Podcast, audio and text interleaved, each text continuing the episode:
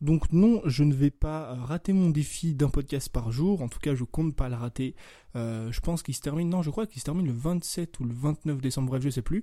Mais je t'avais promis de faire un podcast par jour. Et même si aujourd'hui le podcast va arriver extrêmement tard, et même si le podcast ne va pas être totalement fou, parce qu'au final, je vais juste te raconter un petit peu ma vie et ce qui s'est passé ces deux derniers jours, enfin pourquoi, enfin, entre guillemets, j'ai eu un petit peu de retard.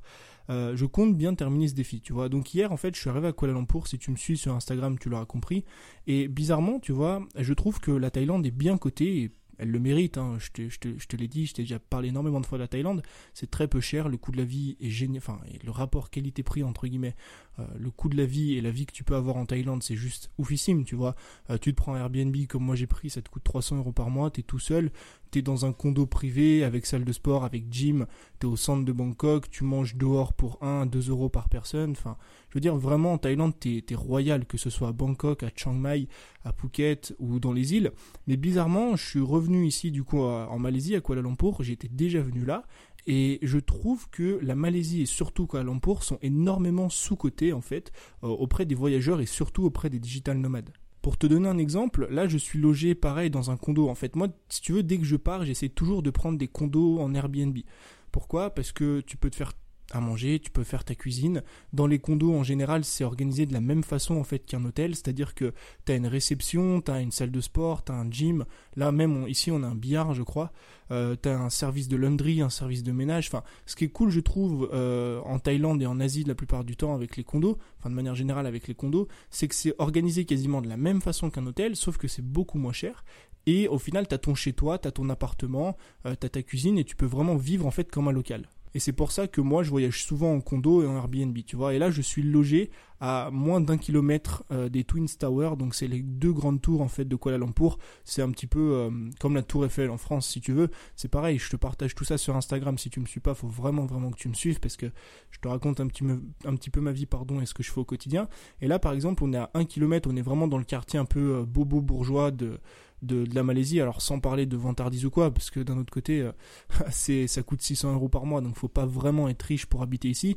Mais en tout cas, on est dans un quartier assez sympa, tu vois, et je trouve que vraiment la Malaisie et surtout Kuala Lumpur sont très sous-cotés la vie est vraiment bien ici, elle est agréable par rapport à Bangkok, je trouve que tu as moins d'oppression en fait. Si tu veux, Bangkok c'est bien, c'est vraiment génial, j'en ai vanté les louanges pendant extrêmement longtemps, mais là-bas tu as un côté oppression, bruit, pollution qui est vraiment vraiment présent, et je t'avoue que pour faire des vidéos pour la santé, pour euh, juste te balader dehors en pleine rue sans forcément avoir des bruits de peau d'échappement, des bruits de voiture, des mecs qui klaxonnent et qui crient de tous les côtés, bah mine de rien, Bangkok c'est un petit peu un désavantage par rapport à ça, alors qu'ici par exemple à Kuala Lumpur, bah, tout à l'heure on est allé s'entraîner Enfin, moi, je me suis pas entraîné, mais bref, ça, on en reparlera.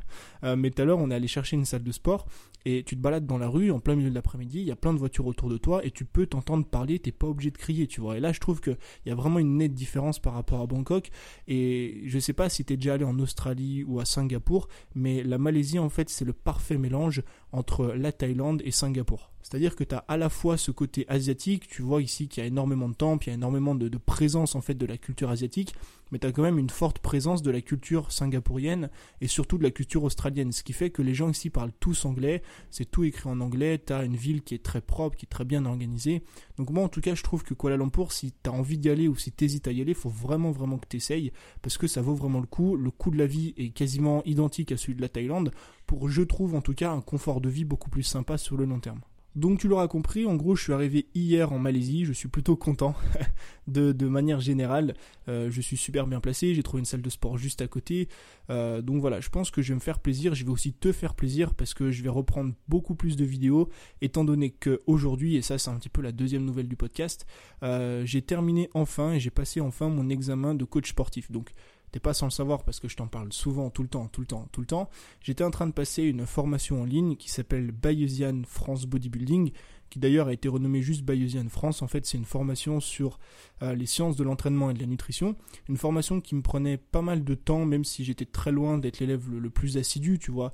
Je t'avoue que je révisais pas tous les soirs, mais elle me prenait quand même pas mal de temps et surtout elle m'occupait beaucoup l'esprit, tu vois. Plus que le temps que ça me prenait au quotidien, c'est quelque chose qui m'occupait énormément l'esprit et mine de rien, bah à côté de mon business, c'était assez compliqué de pouvoir gérer les deux bien en même temps, tu vois. C'était soit je m'occupais plus de mon business et dans ce cas-là je délaissais un petit peu la formation que j'avais pas envie de délaisser parce que je voulais vraiment obtenir ce diplôme pour vraiment commencer à coacher et te proposer du contenu de sport, mais d'un autre côté, euh, bah, je voulais pas non plus délaisser mon, délaisser mon business et tout ce que j'avais déjà construit en un an et demi, tu vois. Donc c'était très compliqué pendant ces sept derniers mois de gérer les deux. Et enfin, aujourd'hui, après plus de 5 heures, euh, à peu près 5 heures et demie, je crois, d'examen, j'ai enfin terminé. Je pense que dans l'ensemble, je suis assez content, ça s'est plutôt bien passé. Euh, je pense avoir la moyenne, donc obtenir mon diplôme. Et donc tout ça annonce un petit peu le retour du sport sur ma chaîne YouTube. Parce que j'avais euh, à l'époque lancé en avril dernier, d'ailleurs ici, enfin pas à Kuala Lumpur, mais en Thaïlande, quand j'étais venu il y a 8 mois de ça, j'avais lancé une chaîne secondaire sur le sport qui avait plu à pas mal de personnes. J'ai sorti 4 vidéos et tout le monde m'a demandé pourquoi j'avais arrêté. Bah tout simplement j'avais arrêté parce que j'avais peur de dire n'importe quoi, parce que je voulais avant apprendre et avoir des connaissances pour pouvoir me lancer là-dedans. Et du coup, bah, c'est ce que je vais faire. En fait, je vais tout simplement euh, continuer à créer du contenu dans le sport, dans l'entraînement et dans la nutrition, mais sur ma chaîne principale, donc celle que tu as déjà sur YouTube. Et pareil, je vais essayer de faire le même format que je fais actuellement, c'est-à-dire des vlogs, euh, des transitions, des trucs un petit peu sympas pour que tu puisses à la fois bah, t'amuser, un petit peu te divertir et toujours continuer à apprendre. Parce que j'ai découvert un petit peu ce format il y a quelques temps et c'est un format qui déjà moi me parle énormément. Déjà parce que j'adore le consommer, mais surtout j'adore le faire. Je trouve que faire des vidéos, des vlogs euh, juste de divertissement, bah, c'est sympa deux minutes, c'est cool, mais si je t'apporte pas de valeur et si je t'apprends rien, je trouve ça dommage, donc je préfère réduire un petit peu la qualité des vlogs, passer moins de temps euh, à faire des vlogs, des belles images, et rajouter un petit peu de valeur, parfois même beaucoup de valeur, pour justement toujours permettre de t'aider au quotidien et de te faire progresser, que ce soit dans la création de contenu, dans le sport ou quoi que ce soit. Donc voilà un petit peu les dernières news, enfin les news surtout de ces deux derniers jours. Euh, extrêmement fatigué du voyage, avec euh, l'examen ce matin qui m'a pris 5 euh, heures quand même. Dire 5 heures devant un ordinateur, je t'assure que ça te calme, surtout quand en plus de ça, c'est pas des heures que tu passes devant YouTube et que tu dois te chiller. Mais voilà, c'est quand même pour te montrer aussi, tu vois, parce qu'on va parler un petit peu de création de contenu, mais c'est quand même pour te montrer qu'au final, bah, tenir un défi, ça n'a, enfin, je veux dire, t'as aucune excuse, quoi, pour tenir ce défi. Moi aujourd'hui, j'avais pas d'excuse pour te faire ce podcast, même s'il est 21h. Bah avant de manger, tu vois là, Louis il est en train de faire à manger, moi je vais le rejoindre.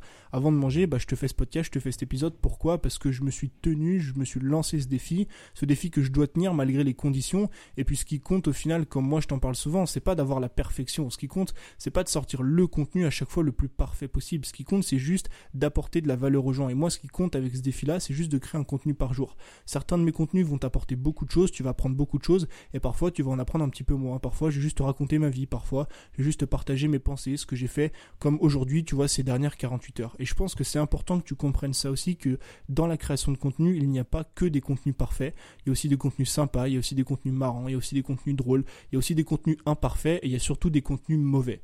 Et il faut arrêter, je pense aujourd'hui, de toujours vouloir euh, sortir le contenu parfait, parce que comme tu le sais, comme je hais la perfection, euh, attendre que ton contenu soit parfait pour le sortir, c'est attendre euh, une éternité au final et ne jamais se lancer.